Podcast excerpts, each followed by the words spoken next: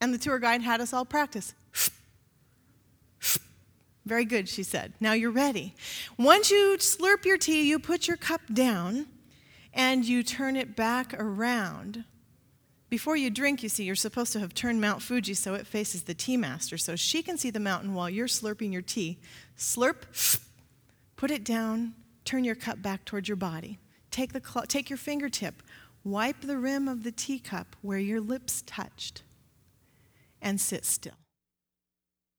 Then, when the tea master asks you, How did you like my tea? you need to be prepared to answer her because that's very important. She will want to hear you say, Keiko des, arigata. Everyone practice, so we all practice, Keiko des, which means good and tasty. Thank you. The tour guide said, You will say Keiko des even if you don't like the tea. It's very important. Keiko des, even if the tea is bad. Does everyone understand? Yeah. We drank the tea. You saw what it looked like this green, frothy cup of tea. To me, it sort of looked like freshly mowed spring grass, which been pureed in a blender. It's bright, bright green. And you put the first taste up to your lips and you realize this is not Keiko des. But you drink it all and you slurp and you say, Keiko des. It, it, it tastes like fresh spring grass. It's herb tea, specialty. No matter what, just say Keiko des. Even if the tea is bad, say it's good and tasty. It's a polite lie, a civil lie. We're familiar with those. We do these polite civil lies all the time. In fact, when we got back to the tour bus, the young guide said to us, Okay, how many of you really liked this tea? Out of 30 people, two said Keiko des. 28 said, Very bad. Hope we don't have to drink any more of that. But we are used to, and this is not a criticism of a culture that I don't understand nor intend to explain, because we have our own polite civil lies that we tell in our world, and we do it all the time.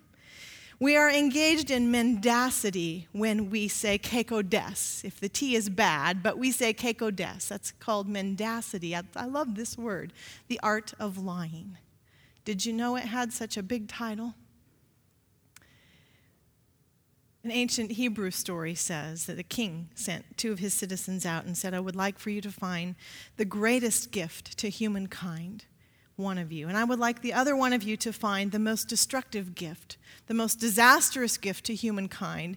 And both servants returned, each of them, with an answer the human tongue.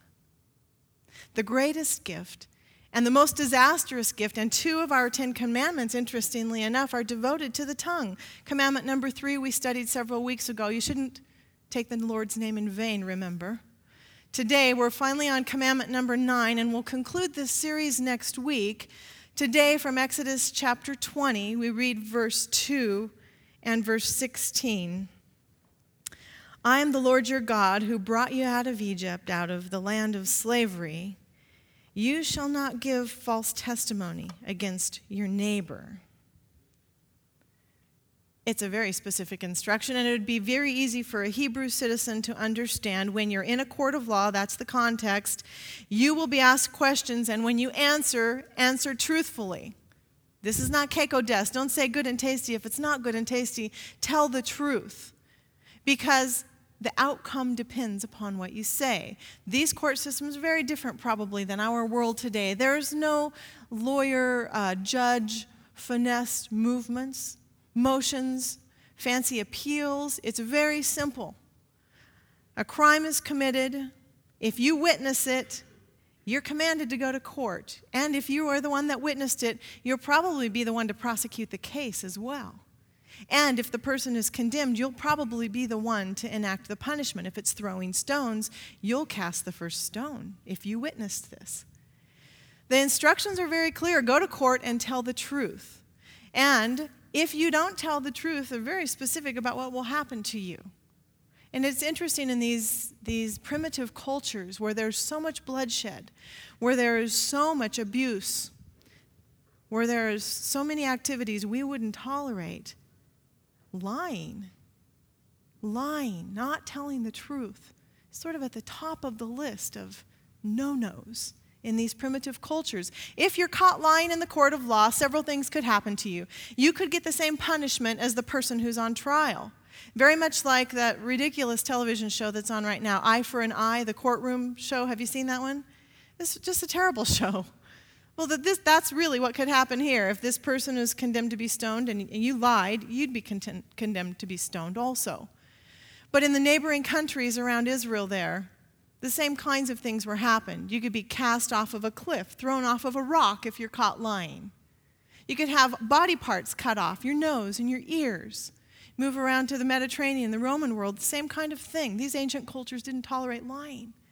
It's very specific this commandment. If you're in a court of law, tell the truth. Because the verdict depends upon you telling the truth. That's why two witnesses are required.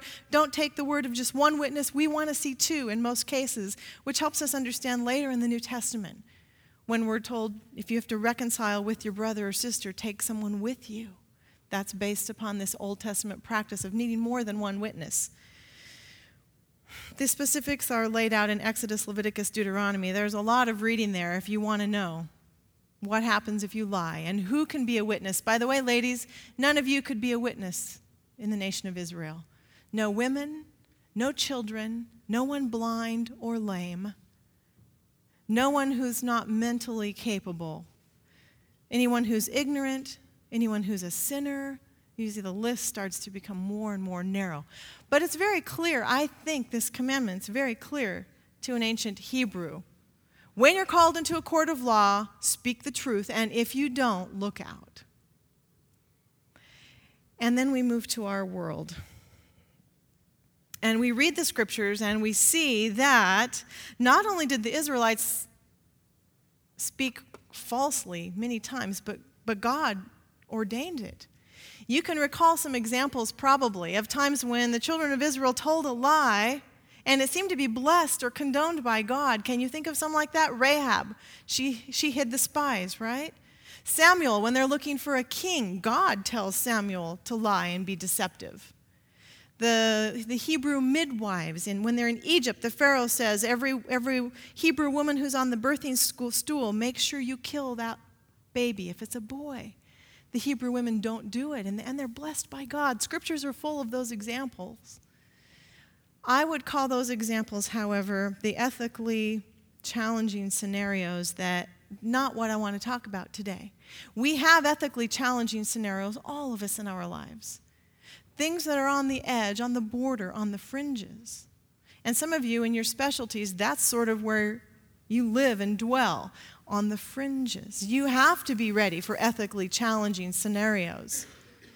I'd rather we think about this commandment with the regular and the predictable and the normal and the within our gates kind of behavior.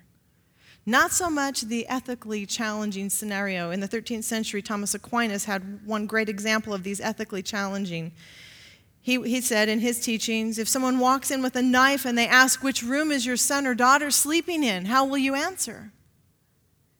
We don't need instruction in that, do we? Would you tell the truth? I wouldn't tell the truth. That's where the spirit of the law becomes so important to us. Not the letter of the law, but the spirit of the law. And the spirit of the law guides us in those unusual scenarios, the ones on the fringes. And we understand the spirit of the law is to preserve life. So, what about the regular? What we experience most of the time within our gates? Is it possible when we live in a world where lying is the norm? For Christians to be masters of truth telling. Should we even expect it to be possible? You probably think lying is the norm in the world you live in. Yes? Do you expect to be told the truth by Madison Avenue? By Hollywood? Do you expect to be told the truth in your advertisements? Do you expect to be told the truth in service situations when someone's servicing your car?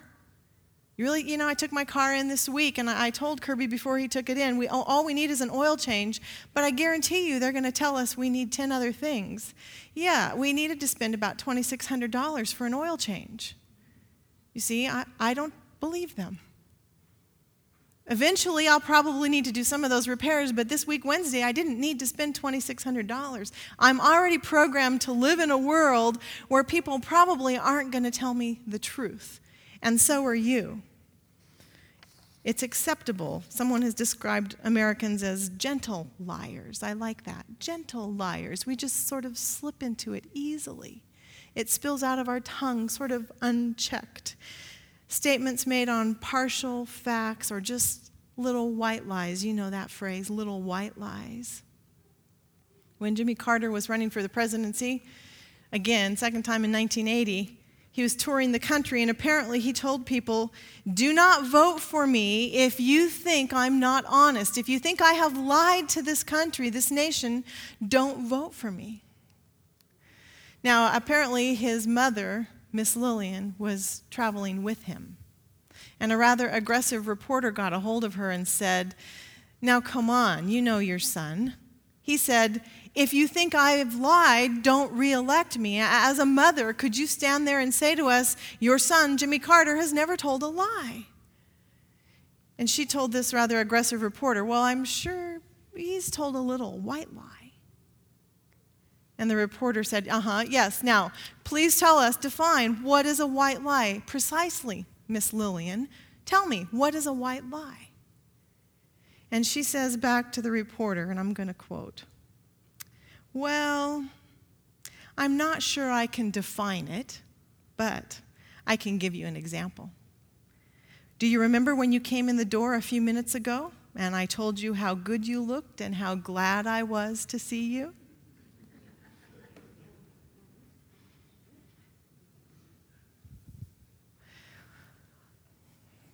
Gentle liars, sometimes with an attitude. Is that okay for her to speak that way? Can she say, honestly, yeah, uh, that was a little white lie when you came in the room? We have in this country this continuum of gentle lying, the little lies, all the way over to this malicious, intended slander, for which you can be taken to the court of law. All the way from social circle politeness to the kind of lying that will send us to jail and condemn us in this world. So, my question is Is it really possible in our world to be truth tellers? I, I think I'd rather ask it this way When did we, as the people of God, decide that untruth should go unchecked? When did we decide, as the people of God, that we shouldn't expect to hear the truth anymore? Now, not from the world, but maybe from each other, from in our own families, in our own circles, in our own church, in our own denomination, at the minimum, which is where the commandment begins. When did I decide it's okay if people lie? It's okay if I, somewhere on this continuum, occasionally fudge a little bit. Is that okay? And is there a way I could move more towards a lifestyle of honesty? Remember at the beginning of our Ten Commandments sermon series, we said the Ten Commandments only matter for people who intend on being in a relationship with God, right? We don't have to worry about enforcing them on the world because it's very clear from their context. I'm the Lord your God who brought you out of the land of Egypt. Therefore, I have 10 things to say to you that will change your life. And one of these 10 things has to do with being truthful and being honest. So, if the rest of the world is okay with unchecked truth, that's the rest of the world. But if I'm taking God seriously, if I'm going to be one of these commandment keepers, then I'm going to need to move towards, back towards a lifestyle of honesty. What's that going to look like? I think it helps us to understand why we lie. There's great research, neuroscience research, on the topic of lying, people who specialize in mendacity, the study of mendacity. Some from the University of South, Southern, uh, South Carolina, some from UC San Francisco. great information on what happens in the brain when we decide to lie.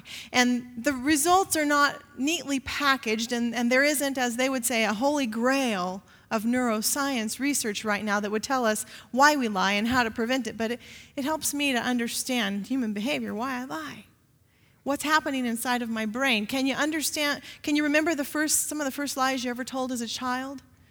We're told children learn to lie about age three or four, that they experiment with their first lies. Can you remember any of those first lies you told?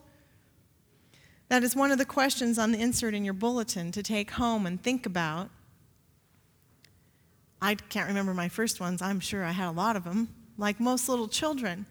There isn't anyone here who can say we haven't lied because we, we grow that way and we experiment with it as we watch the adults in our world one of my favorite lies from the girls, and they both did this, and you'll have to tell me do little boys do this too? Because both the girls did the, the haircut with the scissors on the bangs. How many of you cut your hair when you were little? Let me see all of your hands. I want to see if there's any men. Uh, because you ha- okay, oh, thank you. At least one. I, th- I wondered if that was a little girl thing. Amanda did it on the day we we're having portraits taken family portraits, and she did it right in the front. It's a great picture.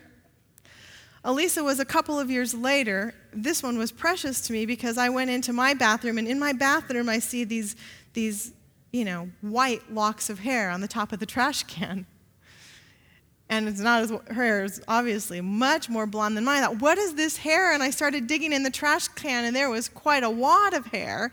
But as I went even further underneath the trash, I found the little purple handled scissors from which she cut her hair.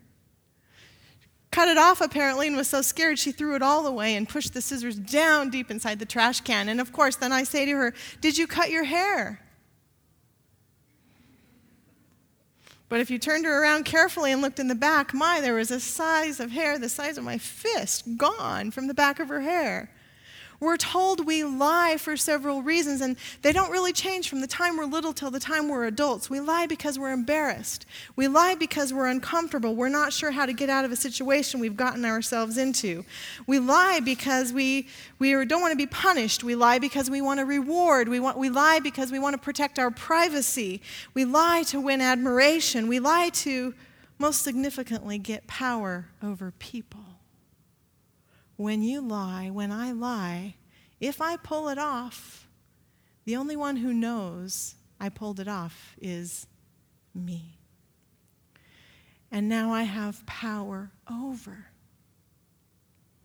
The reasons we lie don't really change as we get older. And by the way, we are the ones who teach our children how to do this. It's also interesting, these researchers say lying is a choice. It takes 800 milliseconds, 800 milliseconds to decide if you want to speak the truth or not. It takes more time to lie than to tell the truth because you have to process it. And with experience, we get better at lying. Memory is involved, but memory can be overridden with some practice. You can ignore your memory and not, not have it involved if you decide to lie. And there is not one little naughty spot in the brain which controls lying, and researchers wished there was. And guess who's the most interested in all of this right now? The American government. Because if we knew and could catch people who lied, we could prevent terrorism, right? We could prevent people from getting into our circles who could harm us. So the American government's investing a lot of research, research dollars right now into the neuroscience of lying. They call it the Pinocchio effect. And while our nose doesn't grow, we seem to touch our face and nose area when we're telling a lie. Did you know that? So go home at lunch today and have some conversation with your family. Ask a few questions and see who touches their face. or we get nervous with our gestures. We sweat more, we lick our lips, we lean forward, we stop using contractions like isn't, and we elongate our sentences. Lots of interesting research. It made us all a little paranoid in staff meeting this week as I shared, you know, what I'm learning about lying, and then we tried to have a two hour long meeting, watching people's eye gestures go up and down and watching them touch their face. Helps to understand why we lie. It helps also to decide if lying is a decision, it helps me to know I could decide I don't want to be in that camp. I could decide I'd just I'd rather be a person of honesty. I'd rather be committed to the truth every time everywhere.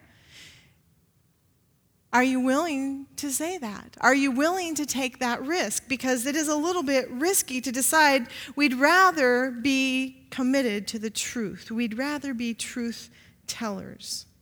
Do we really want to hear the truth? Is one question we ought to ask. If I say I want to be committed to the truth, that means when I ask you how you are and you really tell me how you are, I better have time to listen, huh? I better have time to know how to process and help you. I better know how to withhold my judgments when you really tell me what your problem is. I better know how to be the body of Christ to you if I really, really want you to be a truth teller and I want to be a truth teller. Are we sure we're ready for that? To be honest, it takes more energy in community, to be honest. Do we, are we ready for that? That's a good question to ask ourselves. Here's another question to ask. Well, along the lines of, do you really want to hear the truth? Sometimes we would just rather stay in the dark. You heard this account of the monk who's eating his dates, and the first one has a worm, and he throws it out the window. And the second one, he takes a bite, and it also has a worm, and he throws it out the window, and he sees he has only a few dates left. So he just turns the light off and eats his dates in the dark. Because if he has to throw them all out, he'll go hungry being a community, and we've said this several times as a pastoral staff, being a community committed to honesty takes some work. Are we sure we want to be that kind of a community? Do we want to develop a voice for truth? Do we want to be with truth tellers? Psalms 28 says, I do not spend time with liars or go along with hypocrites. I hate the gatherings of those who do evil, and I refuse to join in with the wicked wow, if I decide I want to be a truth teller, I'm not going to keep company with liars and go along with hypocrites. I might have to break silence, which is another form of lying. To keep silent is a form of lying. Am I ready to do that? Am I ready for the consequences that would come if I decide not to be with liars or hypocrites, if I decide I don't want to be like that? It was amazing to look at this A bomb dome in Hiroshima two weeks ago and read the accounts of what happened over 60 years ago when the atomic bomb was dropped. In three weeks in Hiroshima, the plaza there where the atomic bomb was dropped will be filled with residents and citizens of Japan, where they will gather for a memorial they remember what happened to them, but that's not all they do. This week, when North Korea sent a missile up in the air, I am quite certain, because this is the committed decision of the officials in the city of Hiroshima. Every time someone tests a nuclear weapon, the mayor in Hiroshima writes a letter and says, Dear sir, dear so and so, dear madam, I'm writing to you on behalf of the residents of residents of Hiroshima to remind you of the effects of an atomic weapon. Please stop all testing. It's a commitment they've made as a city and as a government. We are going to tell the truth. We're not going to be silent about what this kind of a weapon does. Are, are, are we willing to be truth tellers to find our voice, to speak up like that, to not be silent, to let people know when danger is ahead, because to conceal that truth, that's a form of breaking the ninth commandment. It's risky, risky business. Finally, I'd like to say that when you talk and listen to researchers talk and therapists talk about lying, it seems clear that lies are for the here and now. We lie to get us out of a jam right now, something immediate that's happening. And we fail to take a long term approach, a long view, a long vision of the consequences. Now, as Christians, we have long vision, don't we? We know about the here and now, but we also know about the later. We're working all the time on developing vision, both short and long vision. If I understand that lying, really at its core, will demolish relationships, then maybe that will make a difference on my choice to lie or to not. Because over and over again, if I choose to lie, what I will do is destroy trust. I'll destroy relationships. I'll teach people that I'm not safe. I'll teach the community they can't come to me. I'll teach the world even that God's people aren't any different than the rest of the world. Unless I get out of my immediate consequences and develop a long range on this topic, a long range vision, it will probably be difficult for me to choose to be a truth teller and a person of honesty all the time.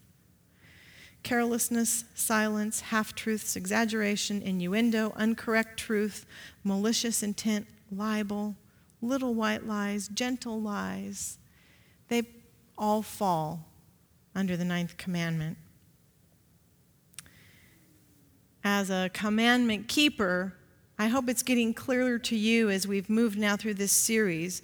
All 10 of these commandments are nestled in relationship. And this commandment is no different than the others. Bearing false witness destroys relationship. And what right do I have to do that? Is what the commandment says to me. What right do I have to take life? My right is to build life and to give life. At the core of this, destroying relationships. One lie I do remember when I was a little girl. It is a couple of months till apple season in Washington state, but it's coming. And we not only pick apples, but we peel them and freeze them and get them ready for pies for all winter long when I was growing up. Everyone knows, you all know, the Gravenstein apple is the best pie apple, right? Never eat an apple pie that wasn't made from a Gravenstein apple. If you didn't hear anything else good in church today. One Friday afternoon, Friday night, mom made pies for the weekend, and I saw this pie sitting on the stove, and I'm not sure why everyone else was in bed and I was up, but the house was quiet.